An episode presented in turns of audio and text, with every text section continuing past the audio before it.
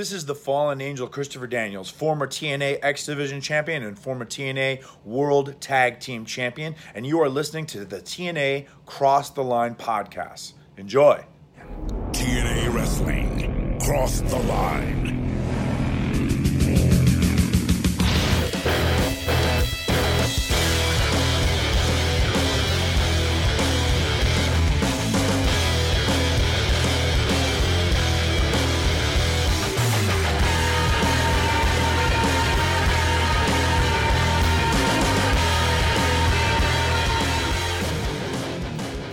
And we're back with episode 208 of the TNA Cross the Line podcast. I am Bob Colling Jr. With me, as always, is Dallas Gridley. And Dallas, it's the New Year's special. Happy New Year. Woo. It's 2006, and TNA has decided to put on the first match in 2006 history, right straight at midnight. We are going to get a NWA World Tag Team Championship match when America's Most Wanted will be defending against apparently new best buds AJ Styles and Christopher Daniels. But first, we have to relive 2005, where we are going to go through some of the more topical moments. We have our typical year end awards that we tend to discuss after each year. And we're doing that in large part because this special is about 21 minutes long. And, uh, well, we'd like to have longer episodes than just 21 minutes.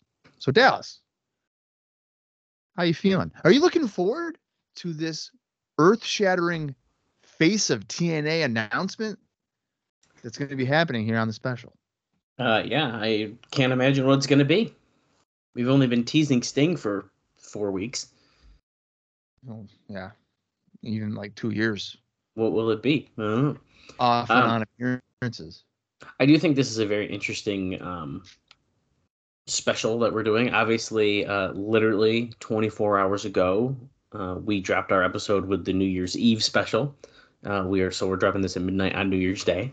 I'm sure everyone is going to listen to it as soon as it drops at midnight. Yeah, Happy New Year! Get the TNA Cross Line pod. Download the episode. Um, hey, maybe, someone is. Um, but it's it, we are doing a little bit different this year, and um, really, it's because this is the first year so far since we started uh, covering 2002 that they actually have something going on at the end of the year. And normally, we kind of fill our end of the year with some bonus episodes and our year in review, and so we're doing a little different this year. We're mixing it up. And since we have this New Year's Day special, which is a very short actual episode of Impact, because it does still count as an episode of Impact, um, it uh, we're gonna mix it up and we're gonna talk about 2005 before we hit the very first episode of 2006. So this should be uh, this should be interesting.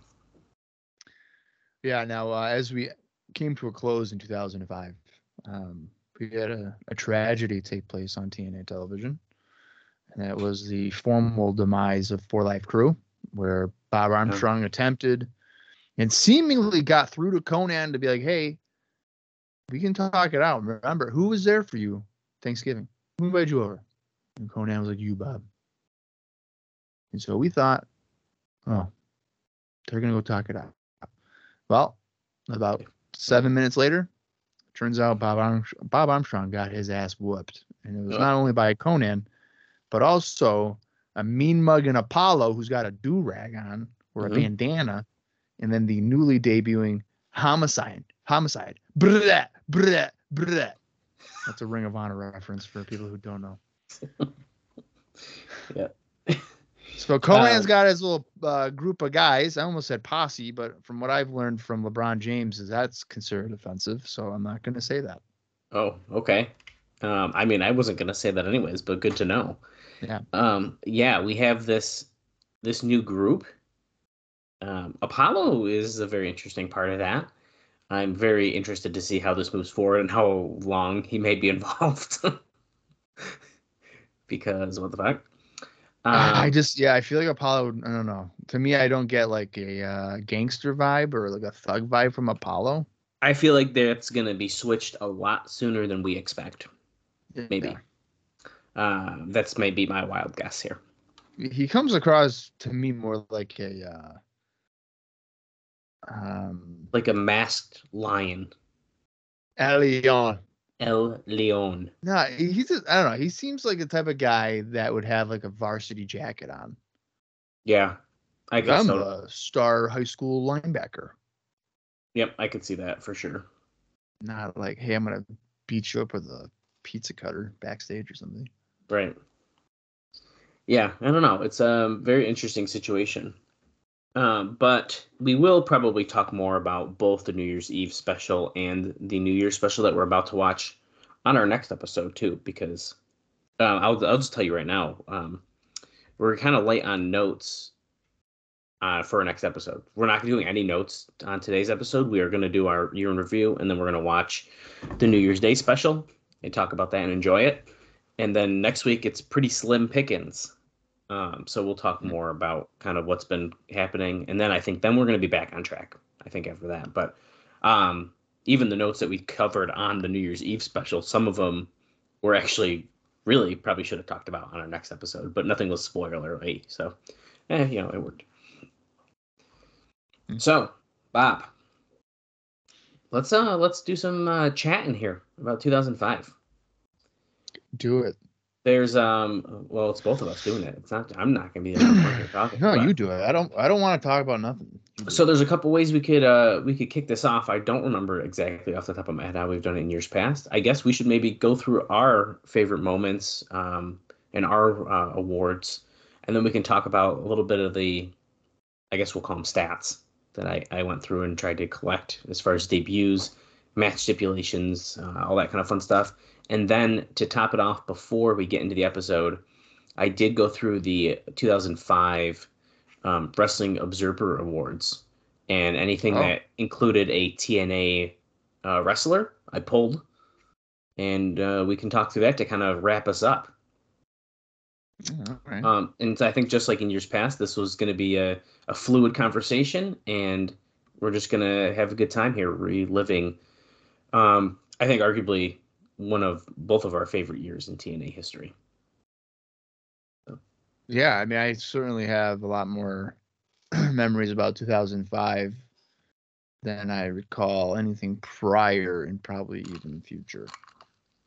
Yeah, I think that's. Uh, I I definitely agree with that. 2005 was definitely a year where I, well, 2004 too, like in the beginning, like uh, beginning of the FSN, but 2005 in terms of watching it every week, hmm I I definitely was, especially um when it was like right on right after I got home from school at three Right. o'clock on a Friday. And as I've said about five hundred thousand times, and I promise, guys, I will stop bringing it up because it's not going to be relevant anymore. But these freaking DVDs I got, it was like, I mean, yeah, there was one 2004 show, but there was 2005, and that's kind of what my introduction really was um, into TNA. So uh, the memories and the, the nostalgia for 2005 TNA wrestling for me is pretty freaking high, and I've I definitely really enjoyed going through all this. I think it was a really great time. So I guess uh, Bob, you have the list too in front of you of our our normal awards here. So let's just we'll just chat through these, and we'll kind of see what um, both of our memories are and thoughts are as far as some of the um, special moments and stuff throughout the year. Yeah, disclaimer: I didn't put any thought into this because uh, Dallas sent me this uh, what two days ago, and then I I decided was not to. prep. No, yeah, no, I'm not saying it was too short a time. I'm just saying I just didn't sit down and like wrap my head around uh, potential ideas. So if if I were to miss something, uh, don't murder me in the YouTube comments, Lance. Thank you.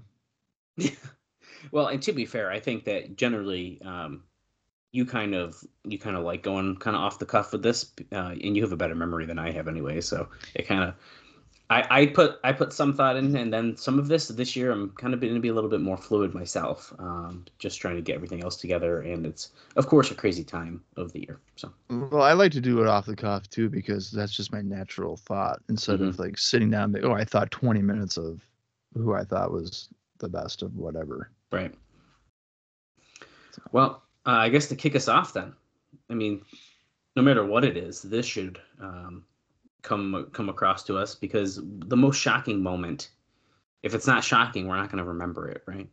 So That's true. That's Uh, true. what what are your thoughts about that? We we saw a, a lot of stuff happen this year. Um, it wasn't as wild west as it has been in the past, but um, you know, there's plenty of stuff that was uh, shocking, including shocker, uh, which I did not write down. I'm just making a joke. shocking moment is shocker the mcdonald's guy coming in and having a few months of a run uh no so the first thing that came to my mind for this is jeff jarrett beating raven for the nwa world title in canada and i'm going to tag on amw turning heel uh, as a result I think though that is a very big one, for sure. Yeah. I mean, when I mean, obviously it's been 18 years, so we know that it happens. But when you watch the match, and then you see AMW coming out and being like, "Yo, hey, fuck you, uh, we're with Jeff Jarrett now," and yeah, AMW, I guess on television, we had noticed an attitude change was a brewing with their feud with the Naturals and kind of interaction there, Yep. but um. I think right before you go onto national TV, uh, in the velocity spot to have your world champion who had been the champion for the internet uh, era, which I don't know if I brought up before, but I feel like Raven was the internet era champion because he was like kind of an internet darling. Mm. You know what I mean? That's an so, inter- that's an interesting way to look at that. Yeah. so for like three months, it's uh, you know, Raven has had that internet uh, fandom. You know, fans of the internet tend to go for the ECW guys or whatever. So they kind of you know latch onto that.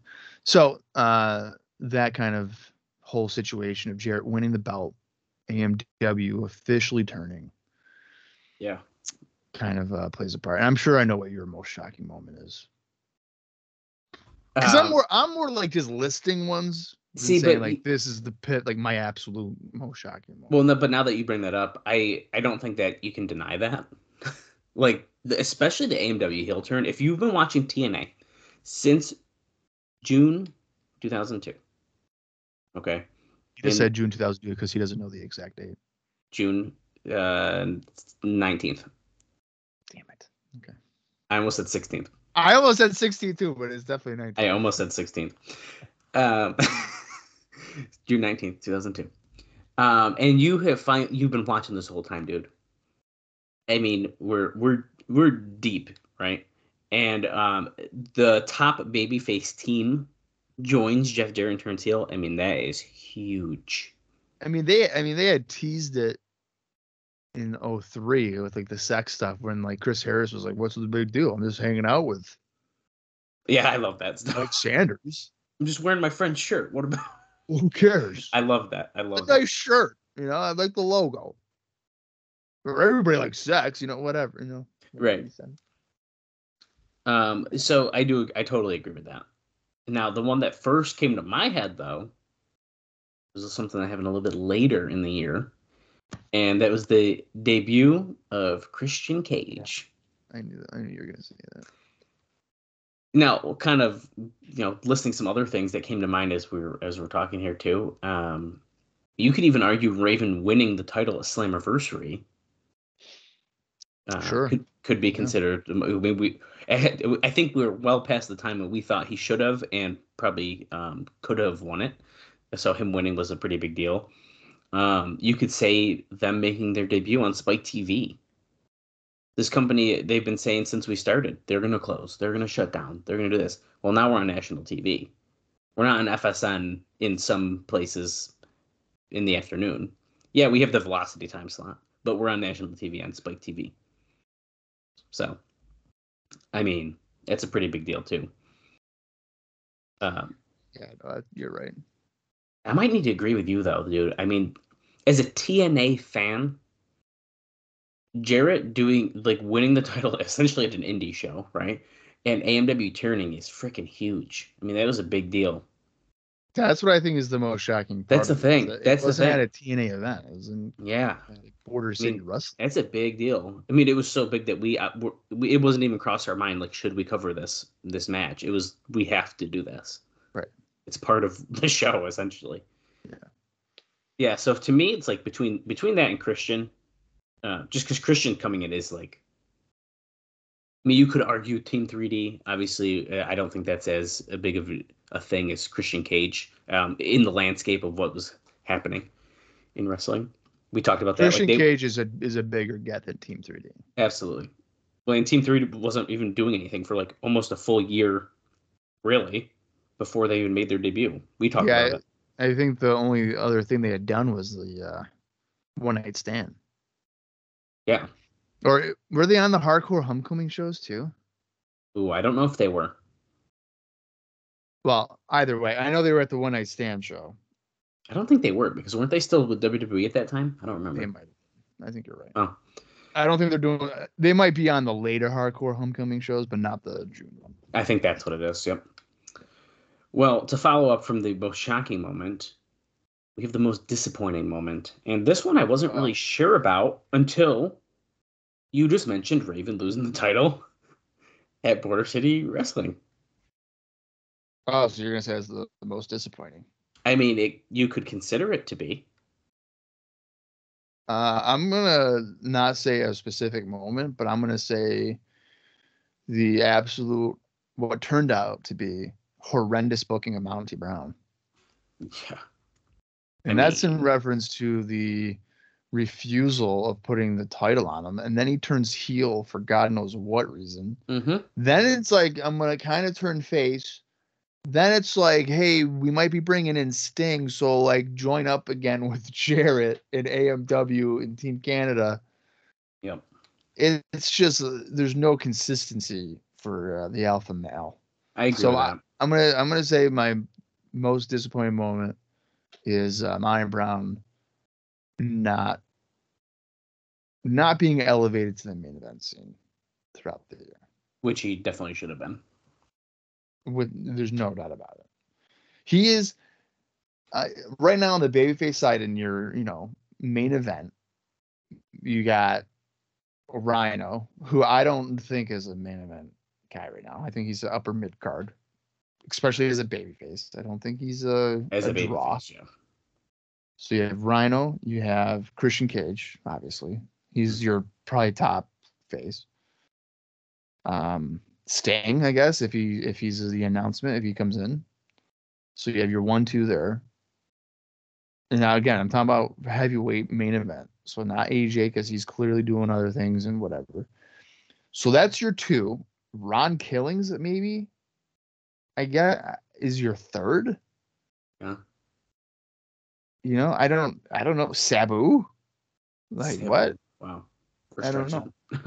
So your heel side seems a bit heavy, and then your face side seems a bit light. So Monty Brown not being on Mhm. the face side just does not make any sense in the world to me. Yeah, I agree with that. Because on the Um, heel side, you have you have Jarrett, you have Monty Brown, Abyss, fucking AMW. Right. I mean, I don't, I don't. Simon Diamond. Simon Diamond.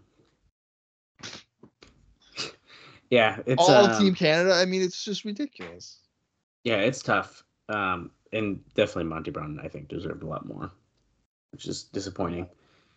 Um, yeah, I mean, what what else were we disappointed in?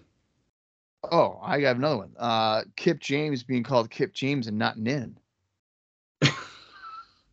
Okay, a personal gripe. Yeah, no introduction needed. That is such a great name, Nin. Yeah, but it played into the storyline, so you can't hate it. I'm just disappointed. I mean, they they even made a shirt. They don't have a Kip. Well, I guess they do have a Kip James shirt. I'm Kip James, bitch. Damn it. All right. Well, no. Yeah. I would argue that when um, Shannon Moore appeared, you were pretty disappointed. Oh my God. Yeah. Don't. I didn't- I wouldn't say- that up? I wasn't, but I Bob was very disappointed. Uh, he might be my most hated. He hasn't even done anything. I don't know if we have. Do we have a most hated uh, on here? Oh yeah, Yeah, we do. yeah, list. we It's do. right Yeah, there. Yeah, we do. Ooh. Dude, oh my god, he hasn't done anything. He's just he's just stood on the top of the ramp with him. Uh, TNA's got to get punked, and it's like I feel like I'm getting punked with Shannon Moore there.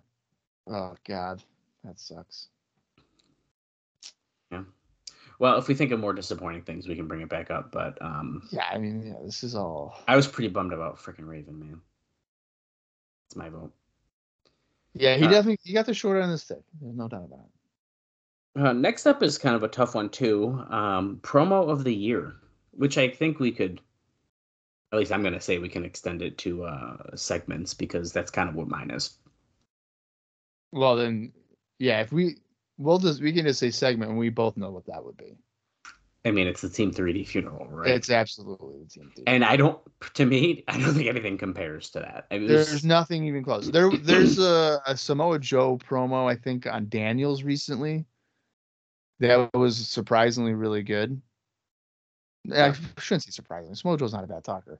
I just wasn't expecting it to be as like intense as it was. yeah, Um, but no, that Team 3D funeral. yeah, I don't, I don't even think you could think twice about that. It's tough to peak on your TV show within like the first three weeks, but apparently they decided to do that. Yeah, they got on Spike and they were like, okay, Best segment ever, right here. Boom, done. best segment potentially in TNA's history at this point. It was so good. Yeah, Oh, great. I thought of another disappointing thing quick too. Yeah. Um, Kevin Nash uh, not being able to wrestle at Bound for Glory. That was, Um, that really sad. He's done that twice. Now here's the thing: he's d- he did that twice. He did that at lockdown. He was not in the in the lethal lockdown Oh yeah, that's right. because of a staph infection. yeah, that's right. And Remember he took the this band-aid time- off. right, which was disgusting. Didn't need to see the staph infection. Like we can believe you. And then Bound for Glory, I believe he had another like heart attack scare, which turned out not to be a heart attack. So that's when Rhino won the title. And I guess you should say shocking moment, Rhino winning the title. Yeah, dude, definitely. Three matches in one night. And then losing it within less than two weeks. yeah, that sucks. And according to that's- the internet, he was only held it for two days, which I mean, in real life, yes, but in wrestling life, it was like twelve days, I think. But Yeah, right. Yeah. In terms of televised, yeah. yeah, though, totally agree with that. Um, I mean, is there any other promos you can even think of that would even maybe fall into this? I because off the top of my head, dude, I can't really think of anything that stuck out to me as much as that segment did. No, I mean, so pro- I'm not thinking of promos. I'm really just thinking just segments, which Yeah. kind of encompasses a promo anyway. Right, right. Um, I mean, like Samoa Joe, his beatdown on Daniels was good Yeah, this stuff is good. recently. Yep. Um, What about the segment where the White Sox were here and they were giving gifts to each other? no, absolutely not. yeah, no, that was that was dog shit. Um, I always enjoy every time that Jeff Jarrett grabs Mike Tenay and is like, Tanay, get in the ring. And then he pulls him in the ring and has to start doing a promo that then makes us a little sleepy until someone else's music hits. Yeah, those are always good. Yeah, no, I mean, there's nothing that comes close to the uh, Yeah. Team 3D funeral. Well, hey, if uh, once again, guys, if we think of stuff, we'll revisit. If you guys have thoughts too, as we as you're listening, send us a tweet or DM us even if you want to over at Cross the Line TNA on Twitter or at TNA Cross the Line Pod on Facebook, Yeah, just be like, how could you forget this moment? and we'll be like, oh my god, yeah, you're totally right, because that's definitely gonna happen. yeah, I'm sure. Um, next up, Rookie of the Year. To me, this feels very uh, clear. Um, I think we should also say that this is like as far as like a TNA rookie, I was just Mhm. gonna say it's got to be someone appearing in TNA. a TNA rookie, because I don't know if we really have many people at all who is like this is their rookie year. Oh yeah, I don't. Yeah, that's a good point. I don't know if we have anyone. Yeah, I don't think we do. Um, so to me, this is a very obvious one, um, and that would be Samoa Joe. What? Yeah, of course. It's Because Samo- absolutely Samoa Joe. Samoa Joe came in and within um okay, you could pretend not his first match just because it's like that's your first time seeing him. By the second one, you're hooked. I mean, it, it was, dude, it was immediate that they knew that this guy was going to be big, and I think it, I think it's paying off already. Yeah, there's there's no yeah. His Samoa Joe's intensity and just believability is so much is just superior to I would say like 90% of the roster.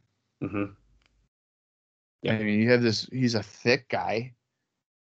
Palm strikes, his kicks, all these all this stuff. And then he Yeah, chokes I you out. Literally, he'll drop you on your head, head and shoulders, and then proceed to just choke you out. Yeah. And I and I know I've said before, like, um, me, I feel like the muscle buster should just be the finish and not do the choke, but maybe the choke is like growing on me because to me, you know, pinning somebody after that move is like less suffering, and then you go ahead and just choke them out Right. it's like, hey, I'm gonna hurt you, but instead of being like, hey, take you out of your misery, I'm gonna just choke you until you pass out or Yeah. tap out or whatever. So I think that's kind of I think that idea of what he's trying to do. Um, I think that um that's growing at me. Yeah, I, uh, I agree. Oh yeah, I don't even know if there's even anyone else I would I would consider here that had this as good of a year as Samoa Joe did. I mean, he literally what a few weeks ago just won the X Division title already. So, dude's on a roll. Yeah, I mean, who? I don't even know. I mean, obviously, I guess Kip James would be. You could, I mean, Kip James is considered it for TNA, right? I mean, there's some good people, and we are gonna. I'll I'll talk about those um, after we get through our list here of all the debuts. Uh, yeah, which, that would be good when you go through the debuts, because then we could be like, oh, maybe that guy too. Yeah. I'll tell you what, though, Bob. This is a little teaser. It is significantly shorter than I thought it was going to be. Well, the asylum years, it was like fucking sixty people. it's it's about half, that you know that doesn't really surprise me. but the asylum years with the weekly pay views is a totally different business because you have yes. to people are You have- paying, you got to make it mm-hmm. different, blah blah blah. Yeah, Well, now we're starting to finally get like a solid roster of guys, Yeah. and that's the difference. Right. Okay, now this next one, um, I, I I'm, I'm straight up say it before we even get into it. I have no freaking idea this year, but um, next up we have our inspirational wrestler of the year. Bob, you got anything? Because I got nothing off the top of my head for this one. Inspirational wrestler of the year. Oh,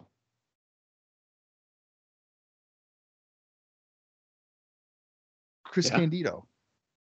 Mm, that's a very good one. And if you want to, I could even lump Wow. it Chris Candido in the nat in the naturals because of the naturals. The, the unfortunate um, tragedy of Chris Candido's passing, and like the naturals kind of continuing on. Uh, I guess his legacy in TNA at least for a while. Wow, that's good. Yeah, But even but even before his unfortunate death, like I mean, he he, he had, had a, com- a nice comeback. Right, it- wrestling, yeah. he had Yeah. come back from like you know drug use drug abuse or whatever and he had found he had earned a spot on the TNA roster and they had been you know you I think you had said in the notes that they had plans for for him and like the naturals whatever and unfortunately he had uh you know the accident at lockdown Yeah. so I, w- I would say Chris Candido I I'm gonna second that. Actually, that's a really good pick. Yeah, that's good. Good call. Um, next next up, most improved. What do you think could be the most improved that we saw this year? I have one thought. Um, I really feel like Alex Shelley has uh, started coming to his own here, Hmm. and he's he's he's finding his place a little bit better. So I, I could argue that he could he could find a place here. um you know what hang on a minute because this is going to help me jog my memory if I have a list of the fucking roster to begin with here. If my Google machine wants to work. Let's see. Full list of people. Here we go. I'm gonna pull it up too. Cool. See how accurate this is. What the fuck? Won't even let me go to it? Oh, I'm on it.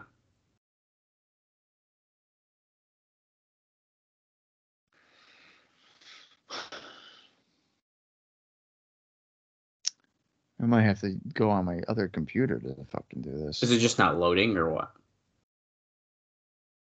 It's just, oh my god. You know what? I use an older computer to do this podcast, and, and let me tell you, it's a fucking headache. Because like it will be like, oh hey, uh, not a trusted website, go back, and it's like, are you fucking kidding me? Computer from uh, 2011, you piece of I shit. just I just want everyone to know that I have told Bob to stop using the old computer for the podcast Well, there's how no- else am I gonna do it, Dallas?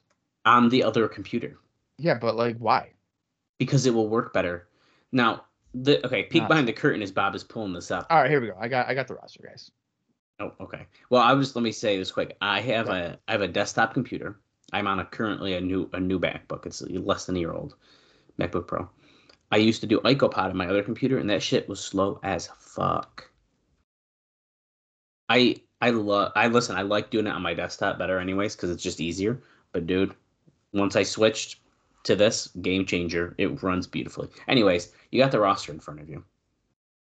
I do. For 2005. What the fuck? We we didn't see Pierre Ouellet on here, did we? PCO? Where do you see him on here?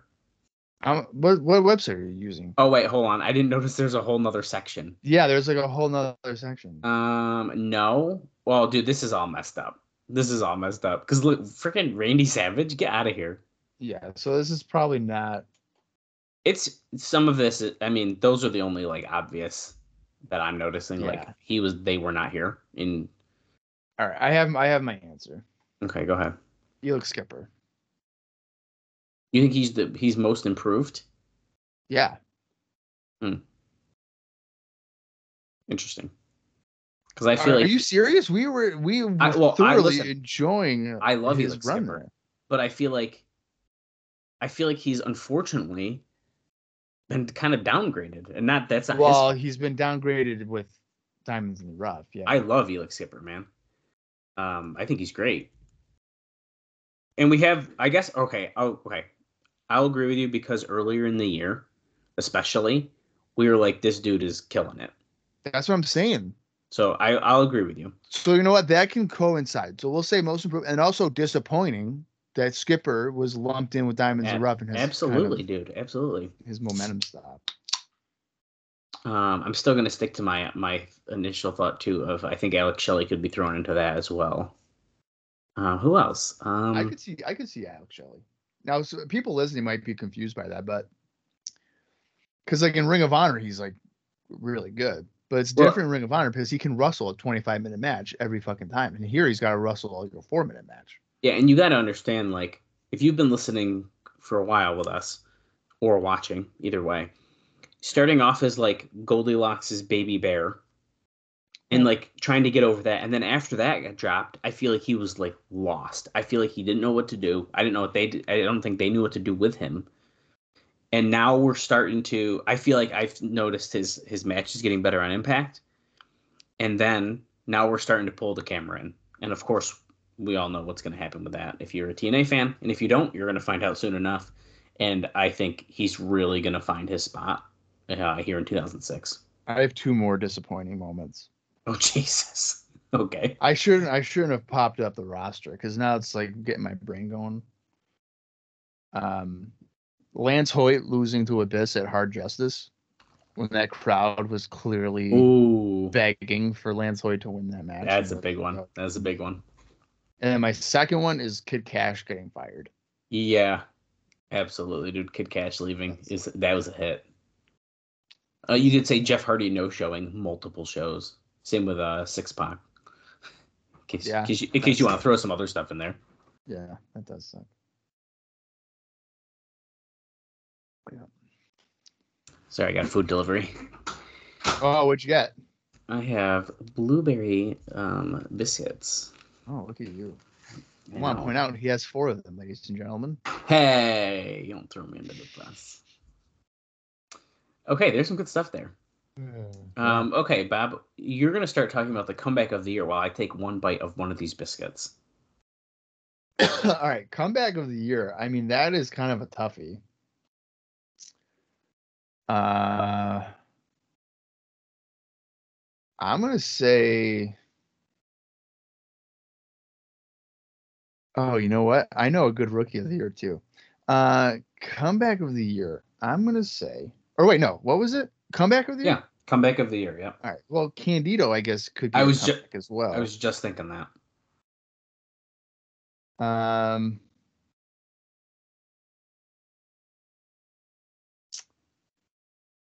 yeah, I feel like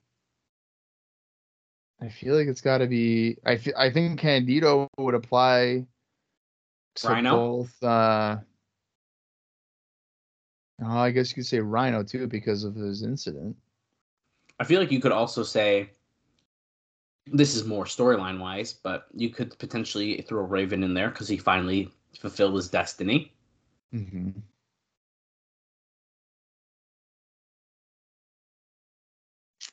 Yeah, you know what? I think I'm. I think I would. uh I'm gonna lean towards Candido because I've always loved Candido, and I think that he deserves uh praise. I mean, really. I mean, it's a what like a not even a four month run. I mean, he's only there for a little while, but Right. he was a fixture of that TV, and he he was a huge part of the Naturals like resurgence. Yeah, and, and like- really, their success um, in the beginning part of the year there. Yeah, Yeah. so I would say Candido. I could see Rhino. You know, he his Rhino kind of had like that. He was as a heel was like fresh. It felt fresh again. Um. So yeah, I I could see both those guys. Yeah, I agree with that. And I don't really know if there's much else I can add to that necessarily. The next one might be a little bit easier, I think.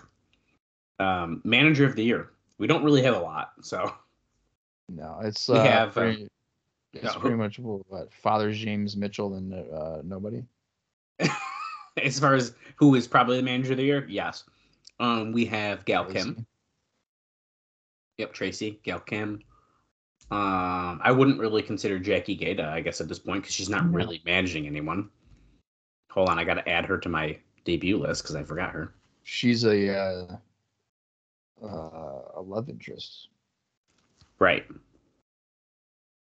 apparently, or no? She or like it was like her spot, but Gail took it or something. I don't know. But they try to make it. They definitely were trying to make it sound like as if it was an affair or something. Yes, they did. Like, there's no way that you don't interpret what was going on as if Jeff Jarrett was not about to be banging both these girls. And then they switched it so it's a business. It's all business. She took my spot. She took my money. This is about money. It's like okay. Um, do we have anyone else though besides really the the two there or three? Sorry. Excuse Oh, me. well, the managers. Scott D'Amore, obviously. Scott D'Amore. Duh. That's a big one. Duh. Wow. Um, I don't know. To me, James Mitchell is like the perfect manager.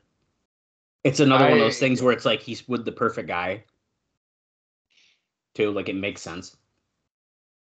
yeah, I think I think Father James Mitchell is pretty pretty clear. I mean, I've never felt annoyed by uh, Father James Mitchell, while Scott D'Amore has annoyed me a lot.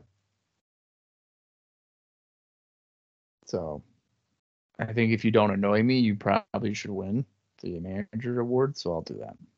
It's a good heel though. Well, yeah, But I know what It- you mean. it's a good heel if I was like, hey, I want to see him get beat up, and not, hey, I would rather him not be on my screen right now. Right. He's got go away hate go away heat with Bob. Yeah, like if I if we weren't reviewing these shows and I had to be paying attention, if it was on my TV and I saw Scott D'Amore was coming out for something, I might maybe change the channel to see what's going on real quick Wow. somewhere else and then come back. But Bob is fucking shooting, guys. that's just me. I mean, listen, dude, that match with Jerry Lynn, and I love Jerry Lynn. So this is not a knock on Jerry Lynn, but that match with Scott D'Amore that went 15 minutes back in 2004 is something I will never forget. And it's not because Yeah. it's good. It's because it harmed me mentally for far too long. And I'm taking my life back, Scott. It was that was not great. Yeah. So uh, he lost some points with me on that one. That's fair. Okay. Next up, feud of the year. See, that's tough. I got a couple that stand out. You you have so here's the thing. We have to put Kip and Konnan in there. You do have to put that in there, absolutely. It's been going on for like 10 months. Yeah. It's. And and now that it's finally like coming to a head, it's actually been getting pretty good. Yeah. Now they're finally like actually advancing it. Yeah, you're right. Uh well, AMW team three, I guess. Yep, there that's a big one for me. Um Daniels and AJ Styles. Right. Of course. Um and and you could also include Samoa Joe. Mm-hmm. It's all That- stuck That's basically just like a trio thing where they all it's all interchangeable. yeah, for real. So Um, what else do we got? You could argue Raven Jarrett, you sure could. uh, Sabu Abyss. Yeah. I mean, there's there's a lot of good stuff. Why do I feel oh naturals in AMW? Naturals AMW, and I'm sure there's like some good AMW Team Canada. uh, Once again, I mean they've always they've been having good feuds. So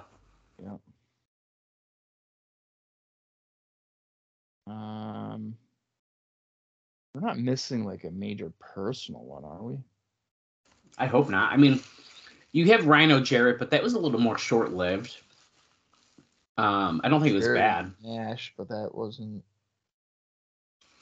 the stuff that it's like hard to like was it top for the the year is like some of the earlier stuff right Right. but even going on those uh, you know i'm i'm i'm clicking through pay-per-views here Jarrett and Tenay. i mean that's all that's always the top one That's a year. That's a year to year one, man. I mean, jeff hardy and abyss had a little thing going on for a while Yep. Yep.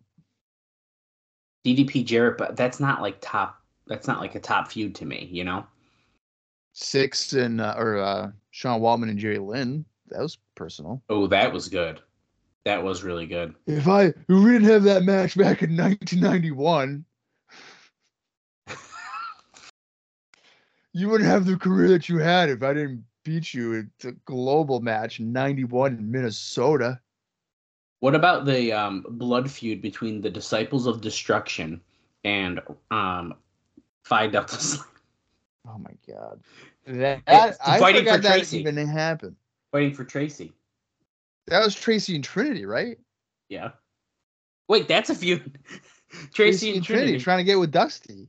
Yep. Wait, Which one would get Dusty Rhodes? Holy crap. That's wild. What a time to be alive. You want to know what's funny is like we didn't even consider Tito Ortiz as a shocking moment because he's really irrelevant. I mean, that is a good. That's a good thing to bring up, but for me, in, for context, I mean he's a pretty big UFC like star in 05. right? And he's in TNA and we're just like, nah. Who cares? Mm, you know, it happens. Yeah. Oh, I have another sh- I fuck shocking moment. Right? Yeah. Because that we already did that one. Yeah, Yeah.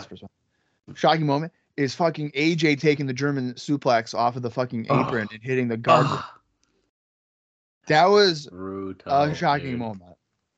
Because like you're nuts for doing Brutal. insane. I'm so glad I remembered that. Because like fuck that, dude. Yeah. That was messed up. yeah, it was. Real Wow. bad. Cool. Well, I think we covered, I'd say, uh, some good feuds there. If you had to pick just one, what do what do you think your favorite one is?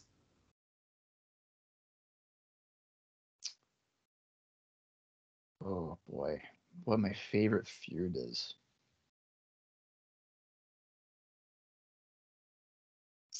Well, you know, when I think 2005, I think AJ, Joe, and Daniels. So I'm going to say that trio encompasses because, like I said, one month Yeah. it's fucking Styles Joe, the next month it's Yeah. Joe, Dan, whatever. Yep. So yeah, I'll, I'll say, I'll say that tr- that trio feud. AMW Naturals is a close second, probably for me. Yeah. Uh, That's good. but yeah, Man, AMW Natural's so good. I've really, um, I think I've really enjoyed the Team 3D AMW feud a lot. uh, no, I had yeah, and and I think the biggest thing for me is well, one, the incredible segment, um, but really it's that AMW heel turn, and I think it really has shined in that feud. And they've, I mean, really, they did the unexpected, right? I mean, AMW has gotten the upper hand on Team 3D, most like in the beginning when they were beating them down, getting them all bloody and stuff. It made them look really strong as a team. Um, so that one does really stick out to me. Now, what I think 2005, I honestly, I think I like that Abyss and Jeff Hardy stuff. Like I really like enjoyed their matches. Even that small feud with Raven and Jeff Hardy, but that's like my nostalgia speaking, right? Um, so watching it, I I mean you can't deny the AJ Daniels Joe. I mean, you can't. They're like they're all over the shows, every show. right. So yeah, for sure. Okay, next up, we're getting down to the wire here. Uh, most popular wrestler of the year, which is different, by the way, than the wrestler of the year. Who do you think was the most popular wrestler of the year? I mean, if we're judging it from the Orlando crowd, it's Lance Hoyt yeah, ain't that the truth? because of him drinking with them. Uh, so this is, I mean, so if we're going from the whole year, the most popular wrestler, I mean, AJ Styles, right? it's got to be AJ. Yeah. Gotta be AJ. Now, Lance and other people might be thinking, well, Jeff Hardy. I mean, the amount of times that Jeff Hardy has came out to absolute fucking crickets. Well, and I almost said Jeff Hardy, but that's the that's the problem there, right? Is unfortunately the crowd didn't care. Yeah, like it got to a point where they were just like, no. Even like, like even Kevin Nash would come out with like ten seconds left in the show, and people were just like, eh. yeah. And I it forgot- pains me to say this, that. but like Three Live Kru, they get fucking pops, Yeah. which is just not. I mean, I guess it shouldn't be surprising because like 2005 is what five or six years since the peak of like DX and like NWO, which is what three quarters of that team was Yeah, right. attached to. Um, but I would say it's it's got to be AJ is the most popular. Yeah, I agree. Well, and kind of going off of that, the most hated. Jeff Jarrett. I mean, yeah, it's Jeff Jarrett, guys. Come on. There's no doubt. It's Jeff Jarrett. It's Jeff Jarrett and Shan Moore. Oh, Jesus. I mean, I don't even think we need to debate this one too much, to be honest. oh, uh, I have two other rookie of the years. Oh, okay. Uh, Austin Aries. Yeah, he's he's been doing pretty good. Uh, I'm not saying like they should win. I'm just saying Other rookies, yeah, yeah, that were good. You know, good referencer. And Roddy Strong. Unfortunately, Roddy was uh he kind of made his his rookie debut in 2004, though. Yeah, fuck, fuck that then. Roddy in 05, dude. I'm sorry. I don't give a fuck. Shark Boy, give it to me. He's been here for a while. Unfortunately, oh, those are good. I for, I forgot the 04. I know, and I actually thought. I mean, it's been such a blur that I thought Roddy was also an 05 guy, and then I looked and I was like, oh wow, nope. Um. Okay, next up, the match of the year. Oh, it's a no-brainer. Trytan and Bonnie Brown at Destination X. Whoa, whoa. 2005, baby. It was so good that Trytan pretty much left. He was like, I've peaked. I have no sense of uh, continuing. I will never do better than that. I have two that stand out to me, and I think one is the obvious choice here. Well, yeah, of course. I mean, of course, we all know the unbreakable three way between Yeah. Joe Daniels and um, A- AJ Styles. But, dude, there was something about that match at Turning Point between uh, Joe and Styles. I agree with both of those. Because that Joe and Styles match, I said it during our episode that I might have liked it even more than the three way. Like, it was like so freaking good. It's so good. Yeah. no, I I agree. That Uh, was the that was the other match I was thinking of too. So those are my two standouts. Um, like right off the top of my my head. I feel like one of the Ultimate X's was like really good. I could not tell you which one off the top of my head. Abyss and AJ at lockdown was good, Dude, right? Abyss and AJ. Honestly, dude, Lockdown 2005. We don't do a show of the year here. Lockdown 2005. See, I don't think lockdown 05 would be my show of the year at all. So freaking good, man. So freaking good. but this is my DVD pack, man. okay. Oh, I know. I know why you're picking it. Oh, so good. Um, okay, yeah. I mean, unless you have any other uh, match thoughts, I mean, I think that seems pretty cut and dry to me. Uh, there was plenty, guys. Don't make it sound like we are minimizing anything that happened this year No. in matches, because holy shit, well, there's so many good matches. But Those, those are- those two alone, if you just were gonna watch two matches of the year, you might as well watch those two. yeah, yeah, I agree. Ironically, they are also guys that were involved in feud of the year. Well, you, I feel like that does end up correlating quite a bit, right? Sure, sure. Because feud of the year, you know, you're you're gonna be like emotionally invested. You're heavily interested. Like if we were doing a WWF '98 retro and we were like, "What's your feud of the year?" or whatever, Yep. Chances are the match of the year is gonna be close to that. I would say more times than not, Right. um, or at least in the conversation for it. So.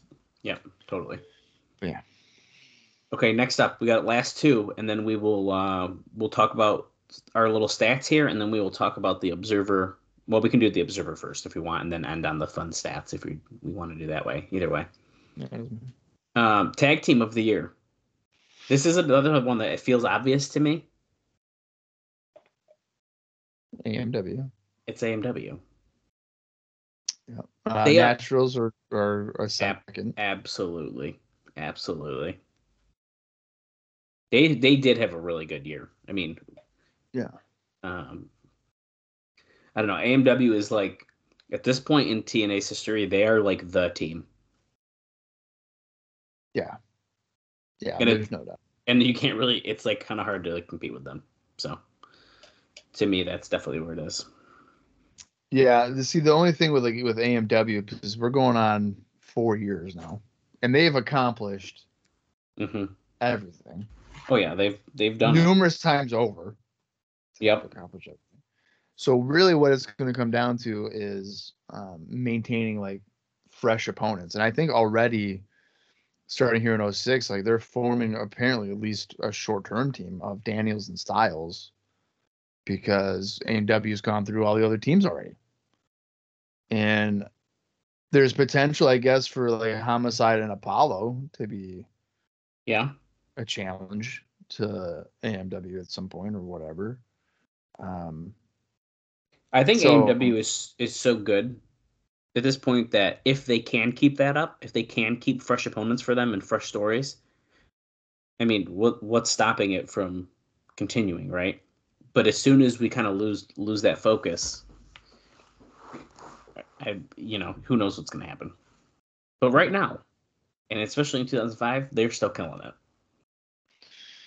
yeah, yeah. I, I think that that I would say the first quarter of uh, 06 for AMW is probably going to still be Team 3D. But uh, again, if Styles and Daniels hmm are going to be a team, Yes, and I think they could be one hell of a team, that could be.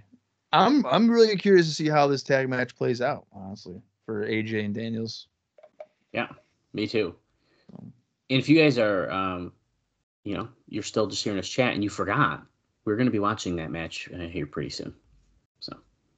So Uh, and of course, you know, with the announcement. the big announcement. So we're literally watching the first Impact of 2006 here momentarily. Yeah. Um, okay, Bob, let's wrap it up here, at least on our end of our opinions. Wrestler of the year. Who's your pick? So to me, wrestler of the year would be like accomplishments in terms of like championships whatever. Also, you know, in ring, you know, memorable matches, quality, whatever. So unfortunately, it's going to also be who we had for most popular is probably going to be AJ Styles. I think that's fair. Yeah, I think you could uh, put an argument in here for Samoa Joe even. So I was thinking, but with the accomplishment thing, you're right. Right, because I mean AJ won the world title, and yeah, it was for a month, whatever. But I mean, it's like every show that AJ's won the on, world title. Yeah, so like every show that AJ's on, it's like you know it's going to be good. And same thing with Samoa Joe. And it, and the thing with with for Samoa Joe is you know he came at the half year point, his Right. anniversary. Right. So wrestler of the year, like the whole encompassed year, is got to go to AJ. Now 2006. I agree. I agree. 2006, I think, is going to be a for this type of award is going to be a battle between fucking Daniels, Joe, and Styles. I can already feel it. Like Yeah. which one of those three, at least uh, right now, initially, you know, Mhm. each time out, it's going to be like, oh shit, dude, that was so good or whatever. Right. So And who knows? Yeah. Who else is going to show up? fucking right, dude. Who knows? It's going to be a wild year. Yeah. No kidding. Um, let's uh, let's just talk about the observer stuff first. We'll, let's get the formal stuff out of the way, and then we'll talk our fun stats because I always like running down these lists um, to kind of finish this off. I think. Um, I will mention very briefly, and this is going to probably sound a little bit confusing because it confused me. But this year in the Observer Awards, Dave Meltzer actually took a look back at top wrestlers in the U.S. performing on big shows, and he kind of just strictly does WWE and TNA pay per views, um, and star uh, star ratings of their major matches, and he kind of breaks this down and see who had the highest averaged match, essentially matches. And that would be, of of course, on his opinion. This is his opinions, and now he did only do matches that were at least eleven minutes thirty seconds long. What? which sounds very yeah because he says anything shorter in most cases would only be prelim matches that were not given enough time or um, wanted to be at the top level um, a few of the title matches or advertised pay-per-view uh, main events were slightly shorter but they are included because they were major title matches Okay. So he has a set time, and then he goes, "But by the way, fuck that time because it's major match." What the Yeah. fuck? yeah Oh my god. um, yeah so the way he breaks So this the- down What was the point of the minimum time if I- you're just like, but this was on TV, so like they it went seven, but it was like a big match, so like yeah. strictly big world title matches. I- So he has this in four columns A, B, C, D. And so just to get, I'm just doing a quick rundown here. I'm not going to read the three paragraphs he has written about it, but A matches are three and three quarters stars or better. B matches would be three stars, two, three and three quarters. C would be two to two and three quarters. And D matches would be a star and three quarters or less. So he, I'm not going to read everyone's matches, but what I am Sure. going to tell you, what I am going to tell you, or not matches, but I'm not going to read every number because it's going to get really confusing. I am going to tell you, um, the TNAs. Actually, I'm just going to run down the list from top to bottom. How about that? Because they do go in order, and I'll tell you the top-rated wrestlers and, and where TNA wrestlers fall because there's a lot mixed in here, and I think it's a very interesting list. Um, so number one, according to Dave Meltzer's um, ratings here, is Samoa Joe. He has the top rated matches in, in the year. Hmm. And that is For, because that's for half a year. right, and that's because he has three A matches. So remember, A is three or three and three quarter stars or better. Right. Um, so, and I'm not gonna, I won't read all of that, like say that all the time because it's gonna get really confusing, and even the way he has it written out is confusing. But, anyways, next up uh, is AJ Styles. Samoa Joe, AJ Styles. In the third spot, Christopher Daniels. Uh, well, there you go. Of course. I mean, that just Right. tells you that proves our point. In the fourth Again, spot, well, proves our point from for Dave Meltzer's opinion. Obviously, Right. somebody else could be like, "Oh, yeah, dude, I fucking love Sanjay Dutt or whatever." So. um, in the th- in the fourth spot, we have Shawn Michaels. In the fifth spot, Chris Sabin. Wow. Yeah. And that is Wow. because I believe, if I'm reading this correctly, uh, am I reading that correctly? Four or no, three. He's got three A matches and four B matches. I think I'm reading that correctly. Anyways, um, after Chris Sabin, Kurt Angle. So Okay. so Angle's what six? Let me keep track here. One, two, three, four, five, six. Yeah. I'm surprised Angle's not top five. In the seventh spot, we have Sean Waltman. What? Yeah. In the eighth spot, we have Edge. Wait, wait, Not- wait. Sean Waltman seven? Yeah. Okay. Yeah. Um, then we have Edge. What is that? Is that um, eighth? Eight. Chris Jericho is in ninth. Um, then in the tenth spot we have Petey Williams, our friend Petey. Uh, in the eleventh spot, right? Keep me on track here. My numbers. Yeah, that's low. We have America's Most Wanted, AMW. Okay.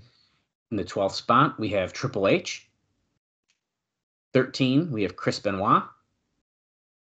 14, Eddie Guerrero. 15, Rey Mysterio. 16, John Cena. 17, The Monster Abyss. I forgot what number I'm at. Seven, am I 18. 18, Shelton Benjamin. 19, Ric Flair. 20, Raven. 21, Randy Orton. 22, The Naturals. Oh, okay, good for them. Yeah. 23, The Alpha Male Monty Brown. 24, Booker T. 25, Jeff Hardy. 26, Jeff Jarrett.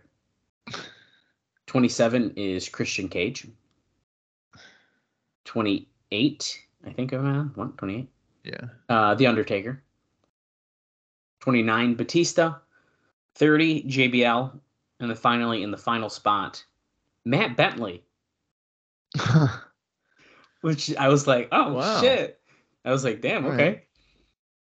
Um, and just so you know, also, the timeline that was used for this is from December 1st, 2004 till November 30th, 2005. So the most recent TNA and WWE pay per views are not included.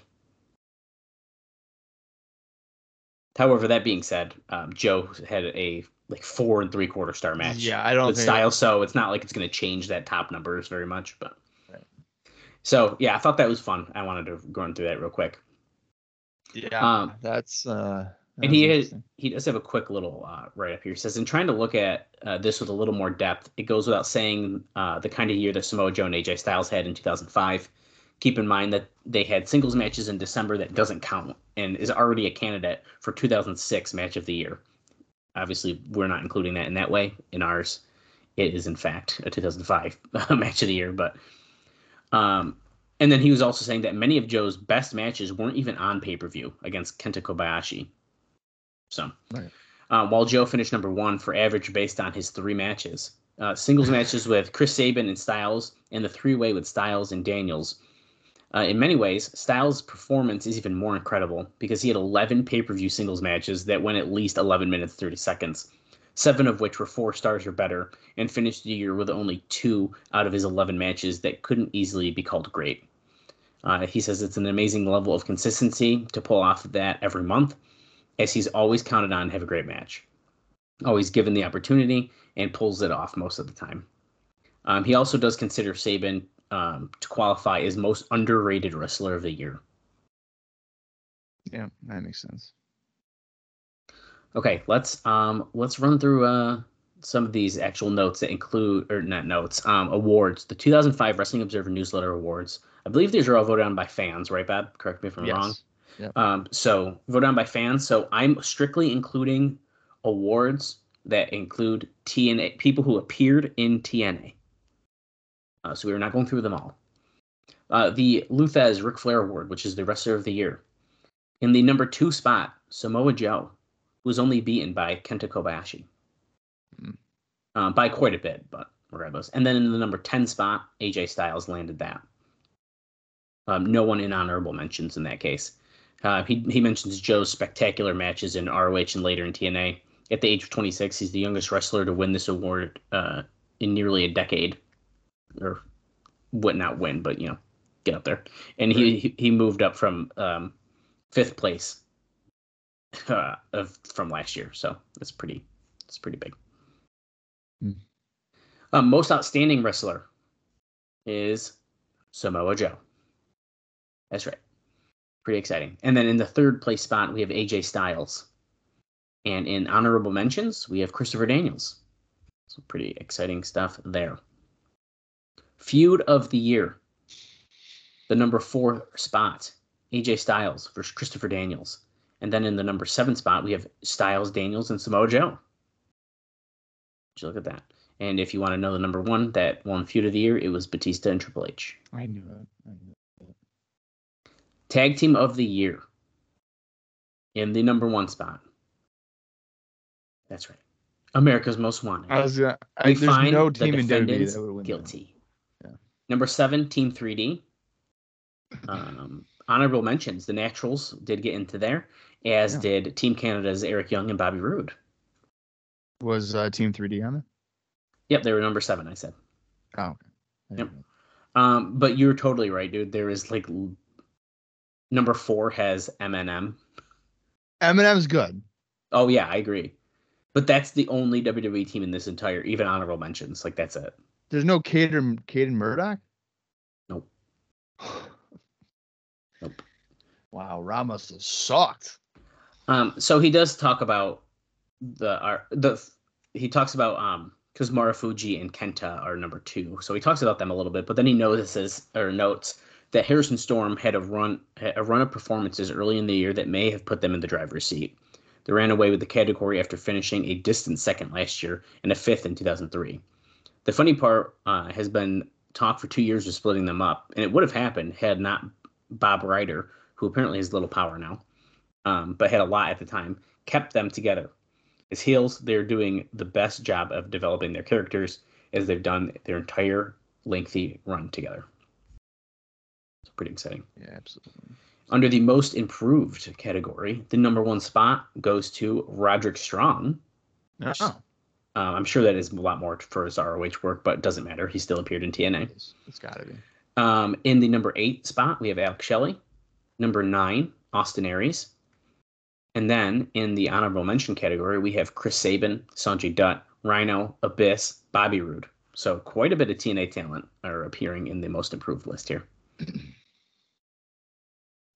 Uh, next up, best on interviews.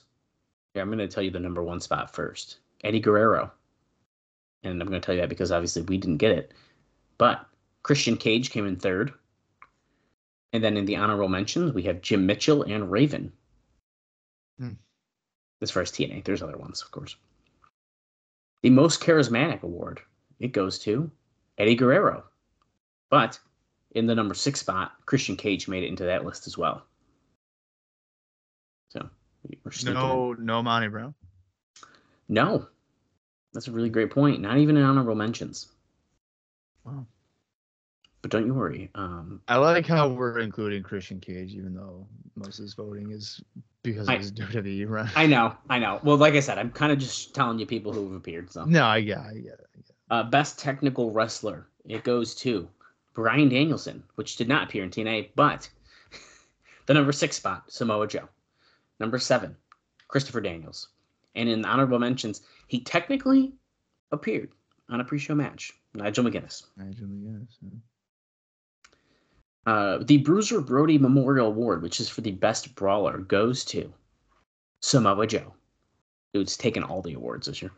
Number three, Abyss. And number four, even though his appearance may have been 30 seconds in the very last show, Homicide. Honorable mentions we have Raven, Sabu, and Rhino. I'm surprised Raven's not further up there. I don't know. I feel like I don't really consider Joe a brawler. Yeah, that's interesting. Um, and he does note too. Um, Joe finished ahead of Benoit by a landslide. He said Joe figured it out, figured to run with it uh, right away with his style, totally different from any previous winner, and conceivably the start of a dynasty. But you're right. I mean, he even says it right here. It's totally a different style than anyone else. So But even like Benoit. Oh, Benoit's number oh, two. He almost beat him by 2,000 votes, just for the reference.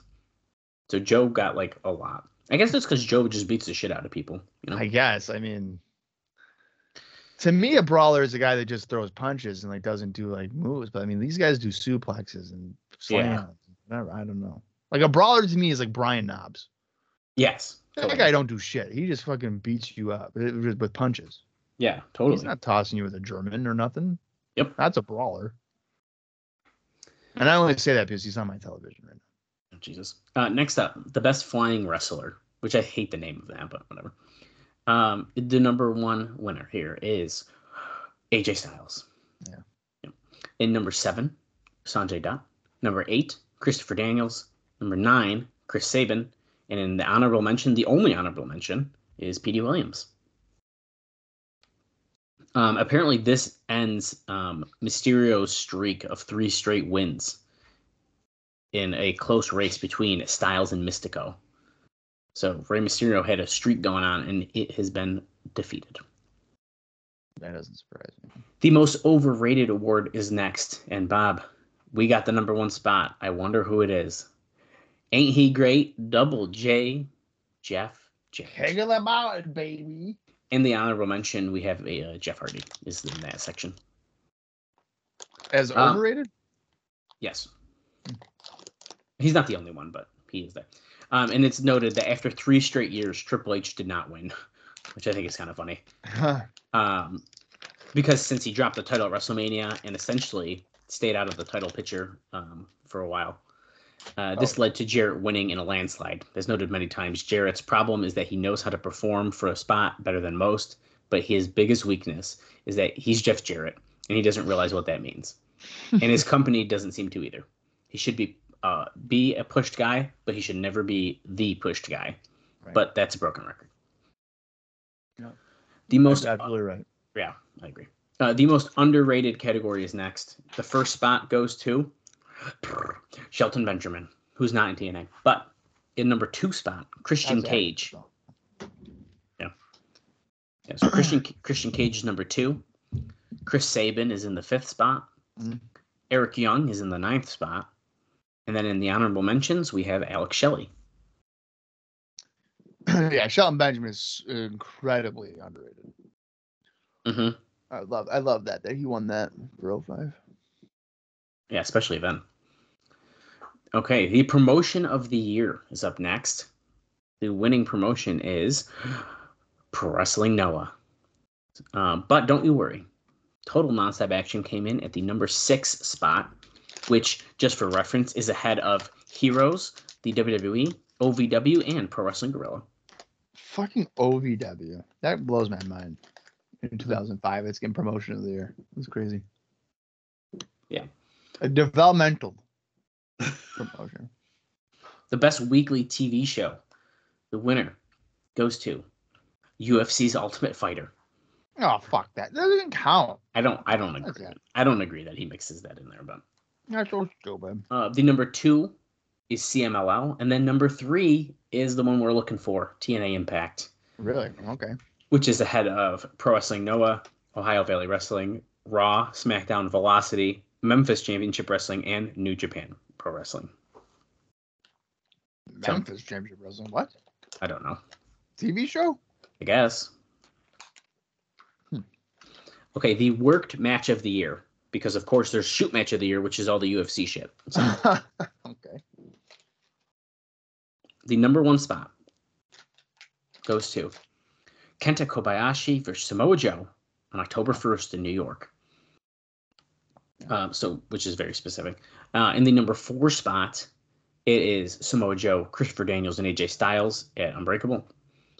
And then, see, this is where um, the time matters, right? We have AMW against Triple X At Victory Road. I think it's Victory. Road. Turning Point. See, why do I do that? God damn it. I fucking knew it was Turning Point. As soon as it came out of my mouth, I knew it was. That's what I'm here for. Thank you. Um, and then the number nine spot, AJ Styles versus Daniels, and I believe that's at against all odds in February. Yeah. Yeah, so Yep. pretty interesting. Um, there's also technically in the um, an honorable mention Austin Aries versus Samoa Joe, but that's a Ring of Honor show at the end of December in 04. Well, wait, he doesn't give a date for that. Daniels says- and stuff. Yeah, it's uh, February 13th, so that's against all odds, right? Okay, because I know there's one in October. Yeah, no, he no, he says the date, but I was just trying Okay. to remember the show name off the top of my head. Oh, okay. Uh, next up, the best non wrestler. The award goes to Eric Bischoff, who's not in TNA. But number two is Jim Mitchell. Hmm. Number number six is Scott D'Amore, and that's all we got in this section. Wow, no Sabisco and his more and uh No, Morpho Black. That's No. stupid. Um, the best television announcer award is up next, and we take the number first, number one spot here, Mike Tenay, and the number ten spot is Don West. Oh, good. I'm glad that Don got in there. Um, the uh, he- lists here that Tenay took the his fourth straight award, joining only Lance Russell and Jim Ross as winners four years in a row. Wow. Is kind of cool. Um, well, don't worry, Bob, because now we're up in the worst television announcer. Number one is Jonathan Coachman, but don't you worry, we made this list too, unfortunately. The number seven spot is Don West, and number eight is Mike Tenay. Okay. I don't understand, but whatever. I mean, Coach is pretty bad.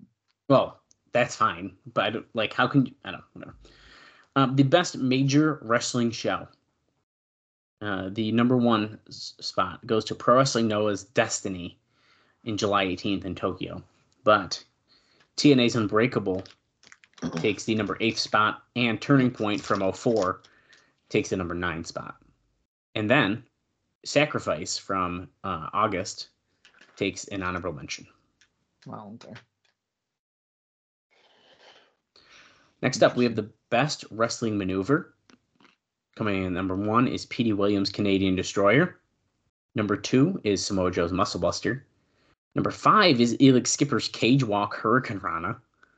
As if that's a common move. He doesn't Yeah, do that well- every show. But it's just the best wrestling maneuver. It doesn't matter. Oh. Uh, and then number nine is Samoa Joe also gets another spot with his Ole Ole kick, okay. which I thought that was a little weird, but That's pretty dumb. Uh, but Cradle Shock is not on there? no. Wow. The worst television show. Don't you worry, Bob. We did not make the number one spot. That's SmackDown. But we did make the number six spot, but that's only out of seven for reference. SmackDown got an 05? Mhm. What? Raw's number two. Raw gotta be worse than yeah. No way. The only thing that's worse than Impact, according to the people who voted, was WWE Experience. I don't even know what the fuck that is. I think that's hosted by Coach. Or not worse. Um, I should say lower on the list. So according to this list, if you actually take the worst list and reverse it, Experience is the best. Yeah, Experience is a. Uh, I think it's like a recap show that was hosted by like Coach. That's very weird. I think I could be wrong on that. I never, I never watched it. Um, this one is kind of unfortunate about this next one. We did make the list for the worst match of the year. The number one is Eric Bischoff versus Teddy Long in November. But we'd made the number nine spot. And this one, and I read it, dude, I was like, okay, I understand. It's Monty Brown versus Trytan. Yeah. In March. yeah, that will do it. And don't you worry, we also got in the honorable mention. Dustin Rhodes versus Bobby Roode at Lockdown. Yeah, that will do it too. Yeah. Uh, the best booker of the year goes to Gabe Sapolsky. However, Scott D'Amore is in the final spot, number seven. Then we have we are in the promoter of the year as well. Dana White is number one, and in the eighth spot is Dixie Carter. Uh, we did make it into the best gimmick category. Number one is Mr. Kennedy. Number five is Samoa Joe. And number 10 is Captain Charisma. Wait, wait, wait. Best gimmick? Yeah. 2005? Yeah. Is Mr. Kennedy? Yeah. Didn't he like just make his debut? Boogeyman is number two. What the? F- I'm so confused. Uh, yeah. Why Um, did Mr. Kennedy? don't ask me that question. I'm looking it up. Because there's no way. People voted it, man.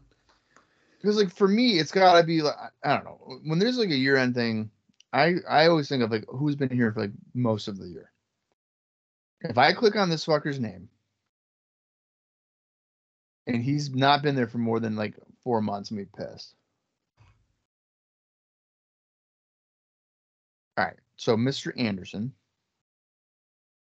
or Mr. Kennedy. He was he started in August. Best of the year, dude. So like right after SummerSlam. Okay. So this is going to November. Yeah. So he won gimmick of the year in this for the span of three months. Yeah, I guess so. Okay. Anyway, What be just be literally, dude? His gimmick is he gets a microphone down and just says, "Mr. Kennedy." Yeah. people love it. Kennedy. That's not even like a gimmick. People love it. Stop hating.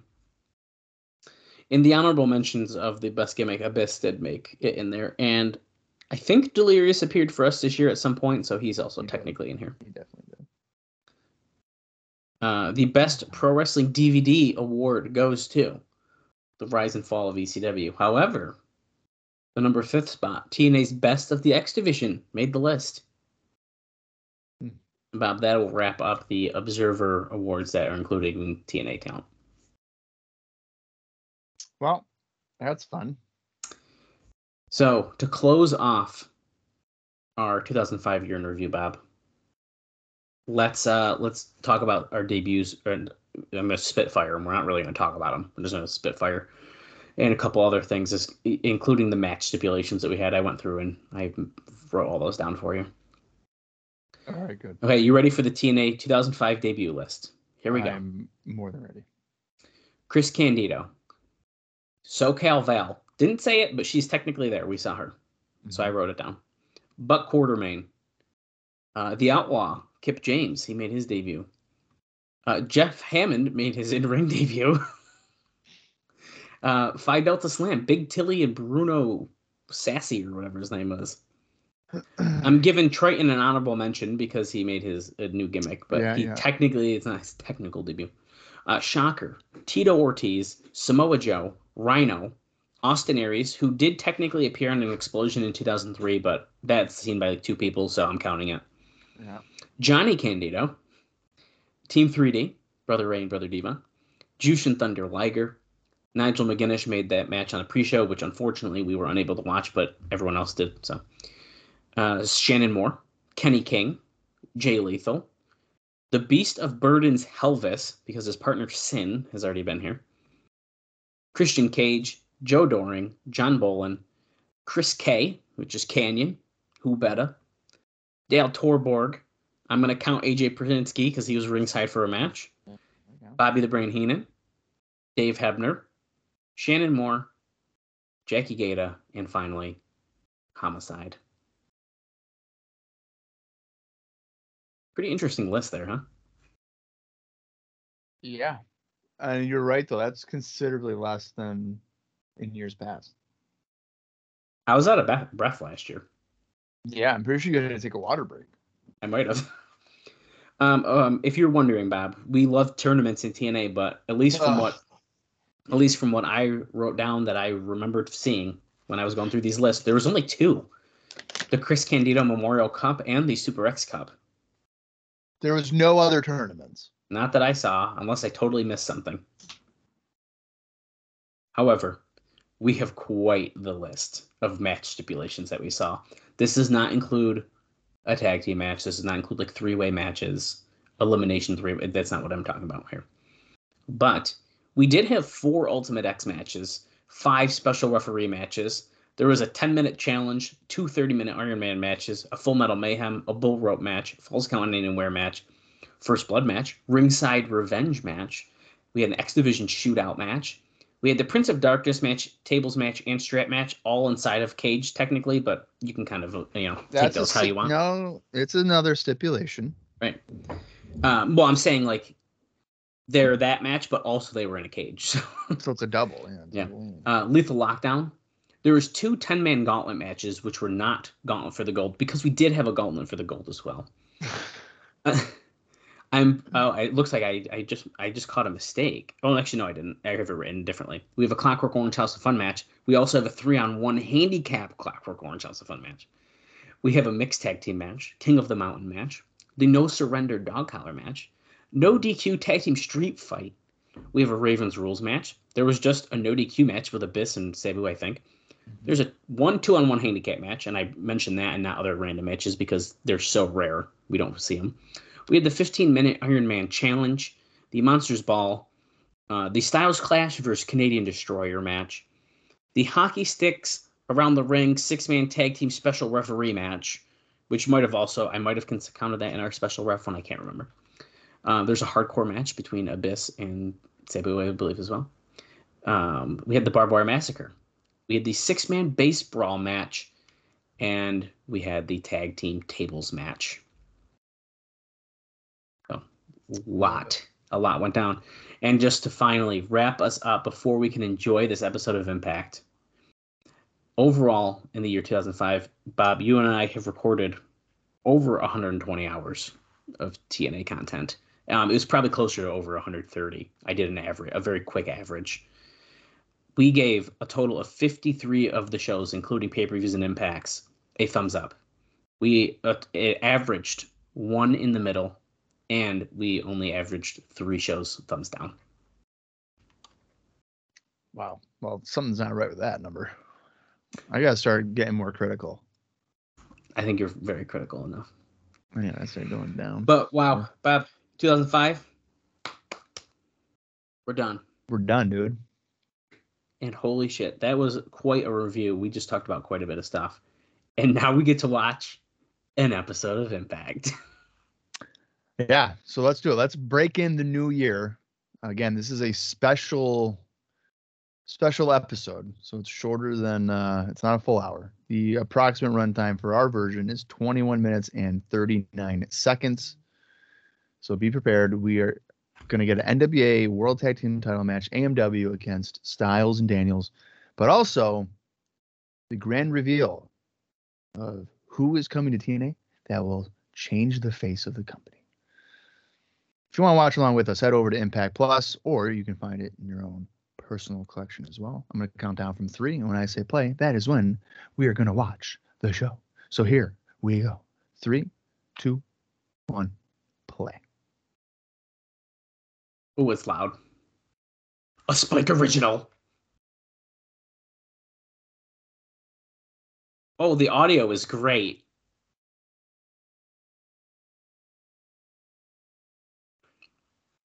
Wait, Christian Cage, dude, he's counting down.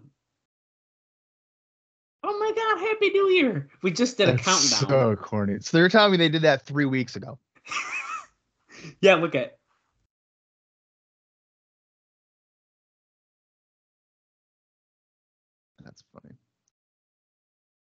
Okay, so they're talking about America's Most Wanted versus Daniels and uh, Styles tonight, and we are getting confetti because Christian Cage just did a New Year's countdown, um, and there's confetti everywhere, dude. The face of TNA is going to change this year, and we're going to find out right now what that means.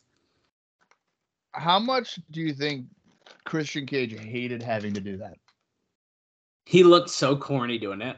That's what I'm saying. How much he had to have hated it. Okay, this is the moment we've been waiting for. Let's oh. hear what it is. Tenay's in the ring here. That confetti is a bit much. Because it keeps coming. Yeah. Look at Is that it your literally- cigar? the newest member of the TNA roster. You're going to see him very soon on Impact on Spike TV. We're gonna see him right here very soon in the Impact Zone.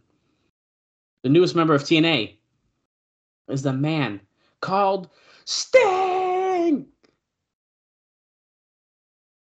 It's official.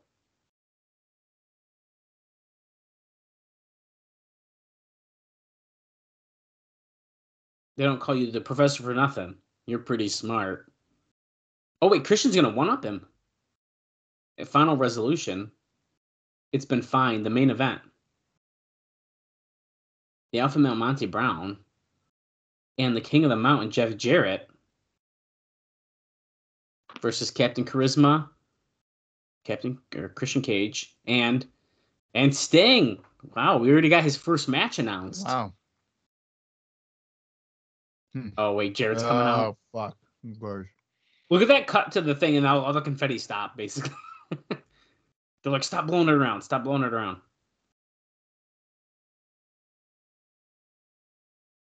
Well, well, well. Jeff's in his gear ready to fight. Yeah, he is. The battle lines have been drawn. January 15th, main event is made.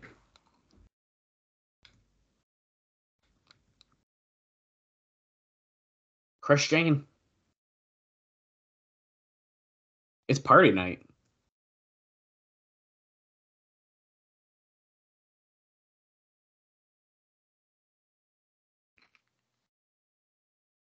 Trying to suck these idiots in to jump onto the Captain Charisma bandwagon.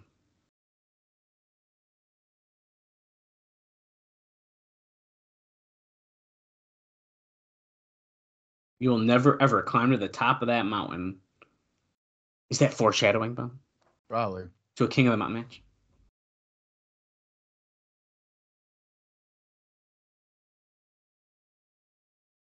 Oh, Jarrett does the that's how I roll.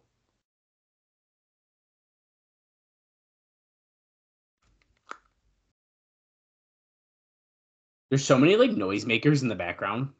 Yeah, there is.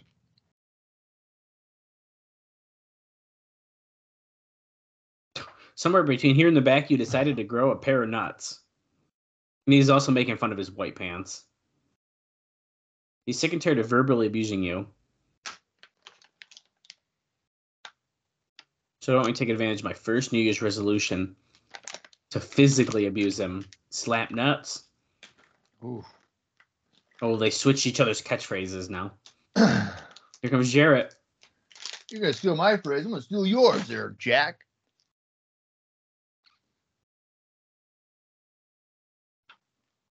Uh oh. Oh, I see Monty Brown stroke? going for the stroke. No, unprettier. No, Monty Brown stopped that right in its tracks. You know, I wonder what's gonna happen, Bob. Do you think the lights are gonna go out and the music's gonna play or anything? Oh, no way. That's insane. How dare you? Oh wait, Rhino's does like. Maybe it's not gonna happen. Oh, even more lackluster. It's just Rhino.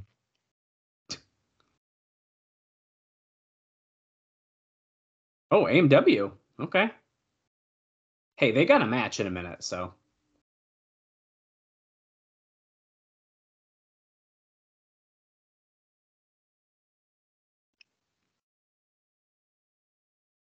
oh, someone's coming out. And was it AJ and Daniel? No, Team No, 3D. Team 3D. Okay.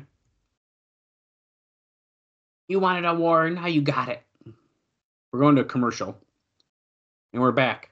And here comes Christopher Daniels.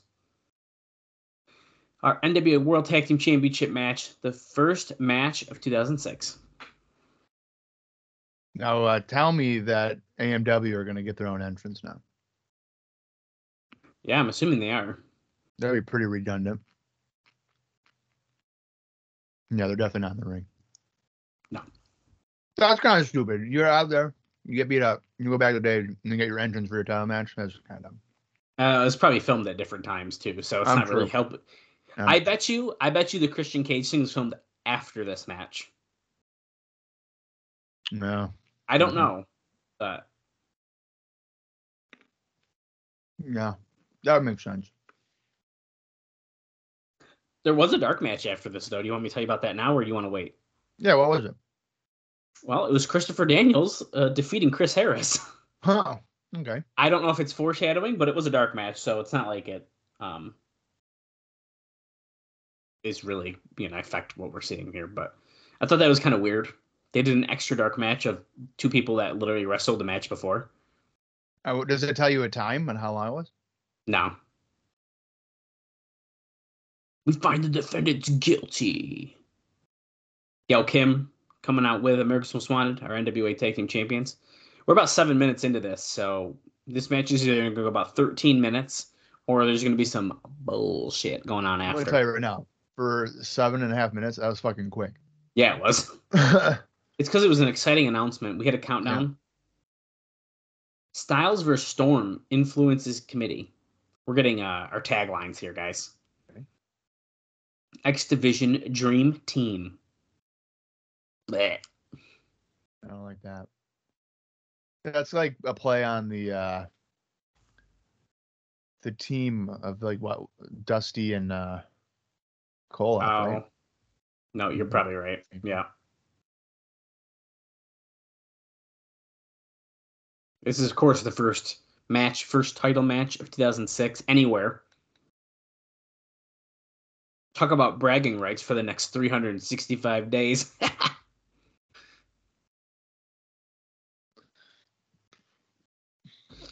I mean, this was uh it was taped, yeah. so it's not. It's the first aired one. It's not the first one that actually happened in 2000. I don't know, dude. Although this is kind of fun because in 2005, the first like four shows or so were all from 2004, I think, technically. Oh yeah, you're probably right. Final resolution poster appears to be uh, Samoa Joe and Daniels. I see it hanging in the background. Yeah.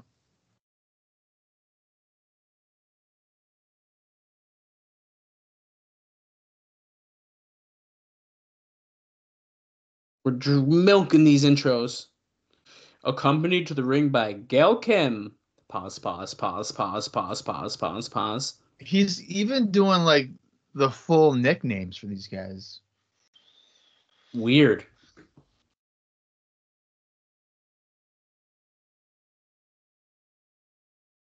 If we hung out at New Year's, Bob, this year, and they were like, hey, we're going to do a TNA match at midnight, I'd watch the ball and I'd flip the channel real fast.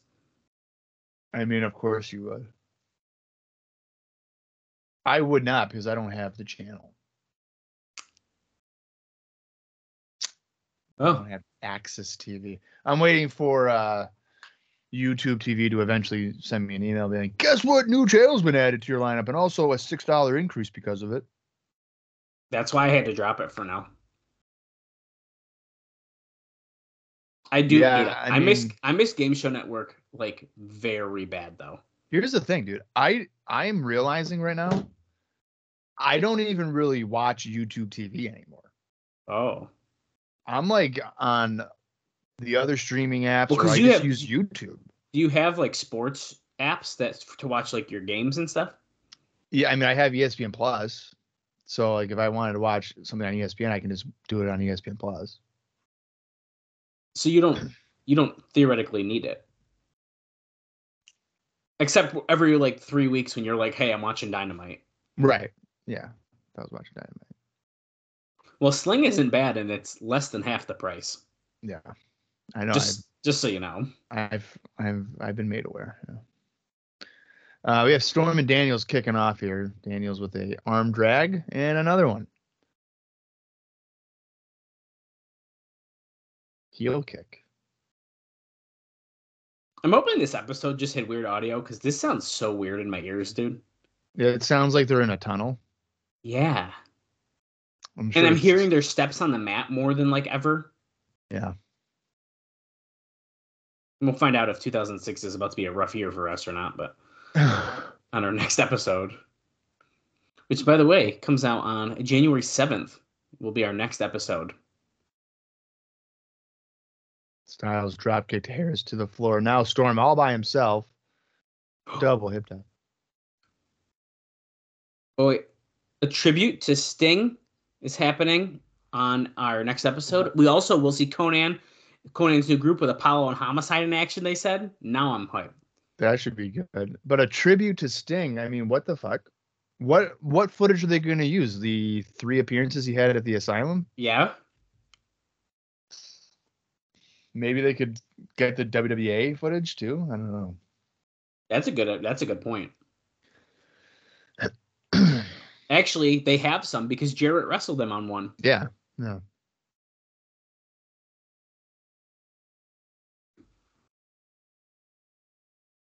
Final resolution Final. Sunday, January fifteenth. Final Final Resolution 2006. That was a pay per view that I almost bought with my buddy Anthony. We were in my living room, and I was like, "Dude, it's Sting," and he was like, "Oh, dude, get it!" And I almost did it, and then I didn't Why didn't? because because I told him I was like, "Dude, you know Sting is just gonna win." Like, what's the fucking point? So you ruined it. Yeah. Wow. What a dweeb. I just I that's the reason why I didn't get uh what a dweeb. That's the reason why I didn't get um WrestleMania 21, which is a great show. But I knew that Batista was winning. Yeah, but you know, there's the whole Cena. other show. To, there's the whole rest of the show to watch. Yeah, I know. Kurt Angle and Shawn Michaels, great match. Don't matter. Eddie and Ray, great. Seen that 5,000 times. Money in the Bank, oh, big whoop. Oh, please. Yeah, that's why I didn't do it. You're being a drama queen. No. No, I'm not. I did buy WrestleMania 22. That was my last one I bought.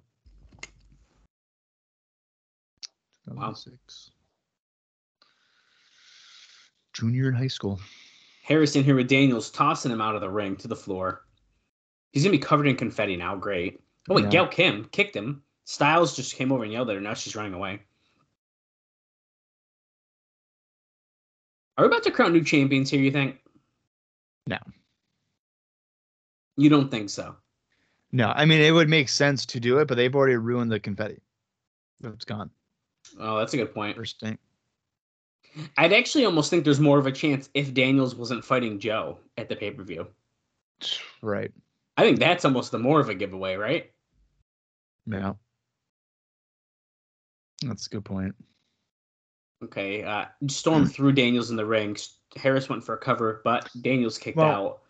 You know, you could even do, you know, you start off 2006 with a big title change, and then the next impact, you just put the titles back on. Oh, AEW. that's true. That's Mhm. true. Because of Samoa Joe or something. Yeah, something, whatever. Stalling vertical suplex by Harris, walking around the ring with Daniels up on his shoulder. Wrestling is all about moments, not how long they've had it after the moment. It's all Yeah. about the People always talk about Lex Luger beating Hogan on Nitro. Guess how long he had that belt for? Five days. But he beat him on Nitro in front of a crazy crowd. And that's the that's the moment. No, you're totally right about that.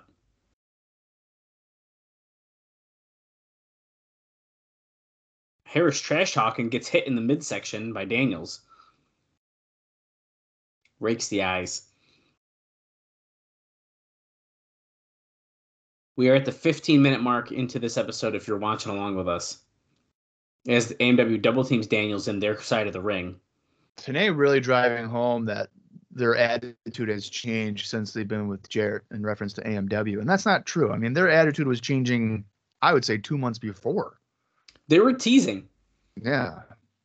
Remember that I- one show where Harris was laughing and we were like, oh "Ah, my shit." god! I was just gonna say, dude, it was laughing or like a smirk, and, I, and we were like, "Oh fuck, that ain't good. That's not good." Yeah. Yeah, It was more the we didn't expect it to be with Jarrett situation that I think is like the crazy part. By the way, if you're up past midnight right now and you wanna you're watching Impact, up next, best of 2005 UFC coming on at about 1:30 in the morning, or to what 12:30? Excuse me, 12:30 in the morning. You can go ahead and check that out in case you have nothing else to do on New Year's. Ooh, Death Valley Driver, that looked good. By Daniels to Storm, but he can't capitalize because he's injured. he's been taking a beating for several minutes. He's Oh, clear the cobwebs. Concussion, Oh, that's right. He's a little dazed, dizzy. a little dinged up. Oh, here comes Styles Harris. in. There goes Styles, springboard, forearm. That's his finishing move. He's won a WWE title with that. He did. He took out Harris. Now he's going after Storm. Harris, the clothesline, Oh, shit. ducks it. Oh my God. The frick Torture. holy shit torture rack oh. spun him down into a power bomb. What the fuck? That was Of crazy. Do that. To Harris. He just did it to Harris, who's about two feet taller than him. Oh my god.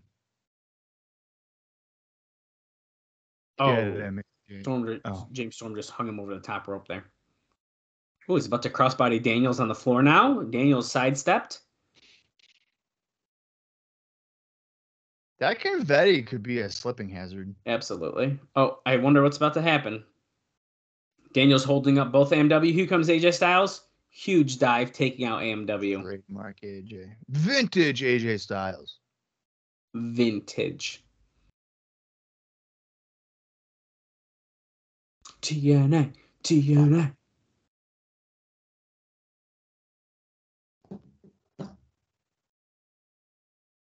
Right now, they don't care about their past in their mind. Springboard missile dropkick to Harris by AJ Styles. Runs at him in the corner. Goes to splash him, but Harris caught him. About to see catatonic. Oh. Nope. Daniels broke up that pin. Was that ever close or what?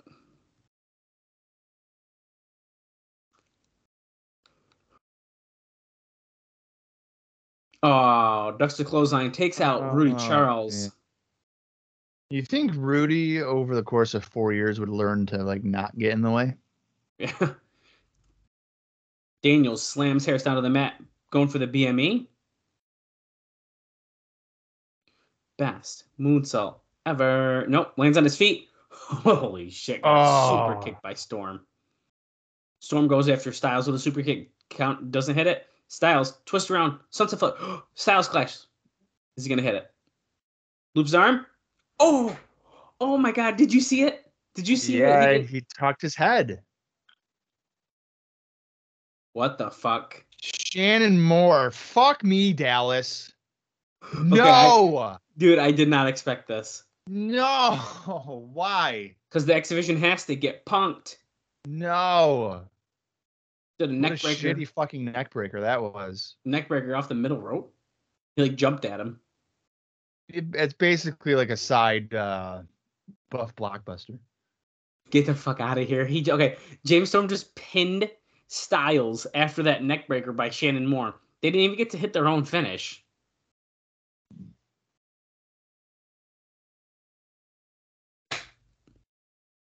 Wow. Okay. That happened. We'll see you next Saturday. Well, he did say the X Division has to get punked, man. I mean, he just did it. Well, Storm is moving, by the way, so he he didn't get hit too bad. Oh, we're seeing a Konnan music video. I think he like barely grazed his head. Well, yeah, but it looked nasty still. There's like a three Live Kru um like video package. Oh, now we're seeing Yeah, what is Christmas this? stuff? Is this like a highlight I- this must be a highlight package. from the last episode? Yeah.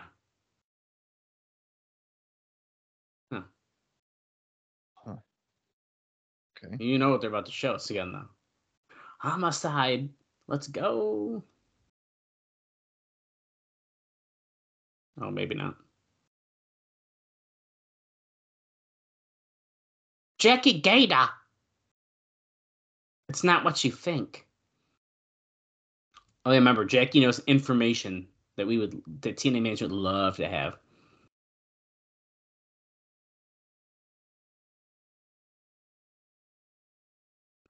Face of TNA is gonna change forever. I love when Bob Armstrong does the exaggerated like thumb up.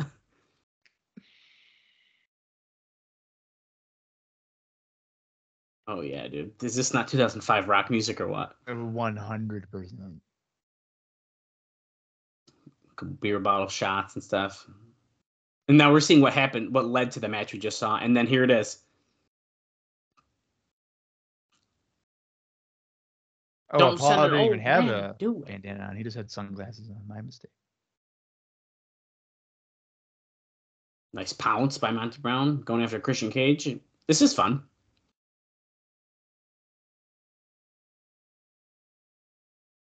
And now we're seeing literally, we just saw the end of the match we just saw. and then we're going off the air. Bob, what do you think about the first episode of Impact? Thumbs Yes, fucking down. Fuck Shannon Moore and this punk bullshit. No, no, dude. no, no, That no, no, pisses no. me You can't I'm just say- heated. You can't just say thumbs down because of him. Oh, I can. I can do whatever the fuck I want. I'm starting 2006 off. Thumbs down. That was garbage. I did not need to see Shannon fucking Moore to start my year. I didn't know no. you hated him so much. I think what I don't like about Shannon Moore is his personality What in the world? or the persona. I don't know. I just this is gonna sound so fucking weird. I can't. I don't hear buy him as like a punk rock guy. Jesus Christ. I don't. I don't. The, What in the the world? fucking mohawk, the tattoos, all these things, because I just remember him as a young guy from the Three Count Crew, a boy band. See, but I No, don't. So He's a punk rock dude. No, or like Okay. an MFer. I remember MFer. okay. I like now the. it's like thing. he's such a ch- no. I don't know. I don't. Well, as someone who is not biased because of Shannon Moore, um, I think that was a very average uh, or below average show. So for me, that is a thumbs in the middle. Because like, I didn't like that they didn't hit their finish to win. I'm not gonna lie to you. Okay. Well, in all seriousness, you said average to below average. Yeah, I think it was like, eh. but it's hard. To, it's hard to judge it because we literally saw what is technically like a half an episode. Yeah, I don't think I would say below average. Well, nothing happened. Because okay, we got the official announcement of Sting, and then Oh, we got right. the Okay, official fine, announcement okay, of fine. Sting's tag match with Christian Cage at Fine. Final Resolution. It was average. It was average. And then we also got a fucking uh, like ten minute match between AMW and Daniels and Styles.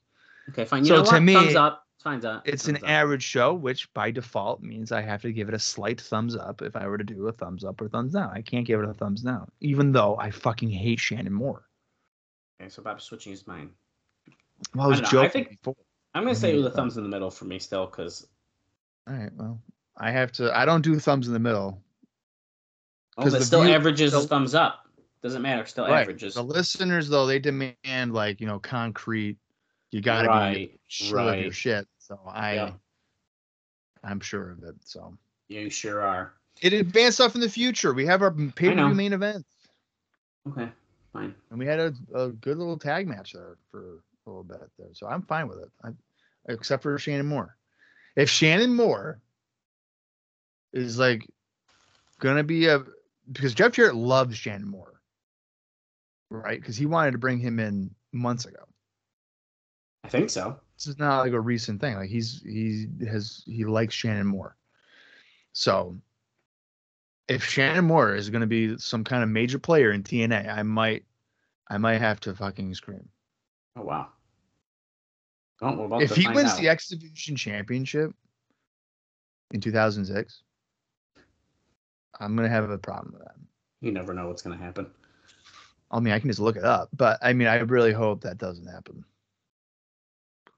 That'd be- Well, yeah. anyway, uh, that was our first episode of 2006, guys, and I think it's only going to go up from here.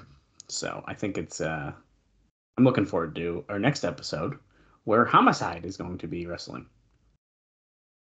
Yeah, Homicide and Apollo. Yeah, so I'm looking for Yeah. that a little bit more. Yeah. What was there anything else? uh, Was there another thing they mentioned, or was it just that?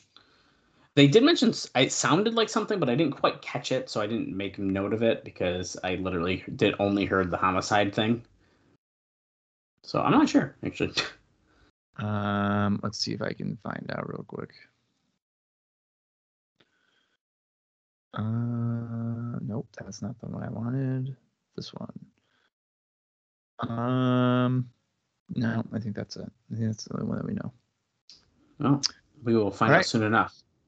Yeah, we will. So, um, all right. Well, what six days? Yeah. It will be time for the January seventh, two thousand six episode of Impact as we march on towards final resolution. Will we see Sting? He's been revealed as signing with the company apparently. Now they've also said we'll see him in the Impact Zone. Will it be at final resolution? Will it be on Impact before final resolution? There's only one way to find out, and that is to continue on with us here on the podcast. So until next week, for Dallas Gridley, I am Bob Colling Jr., and this has been the TNA Cross the Line podcast.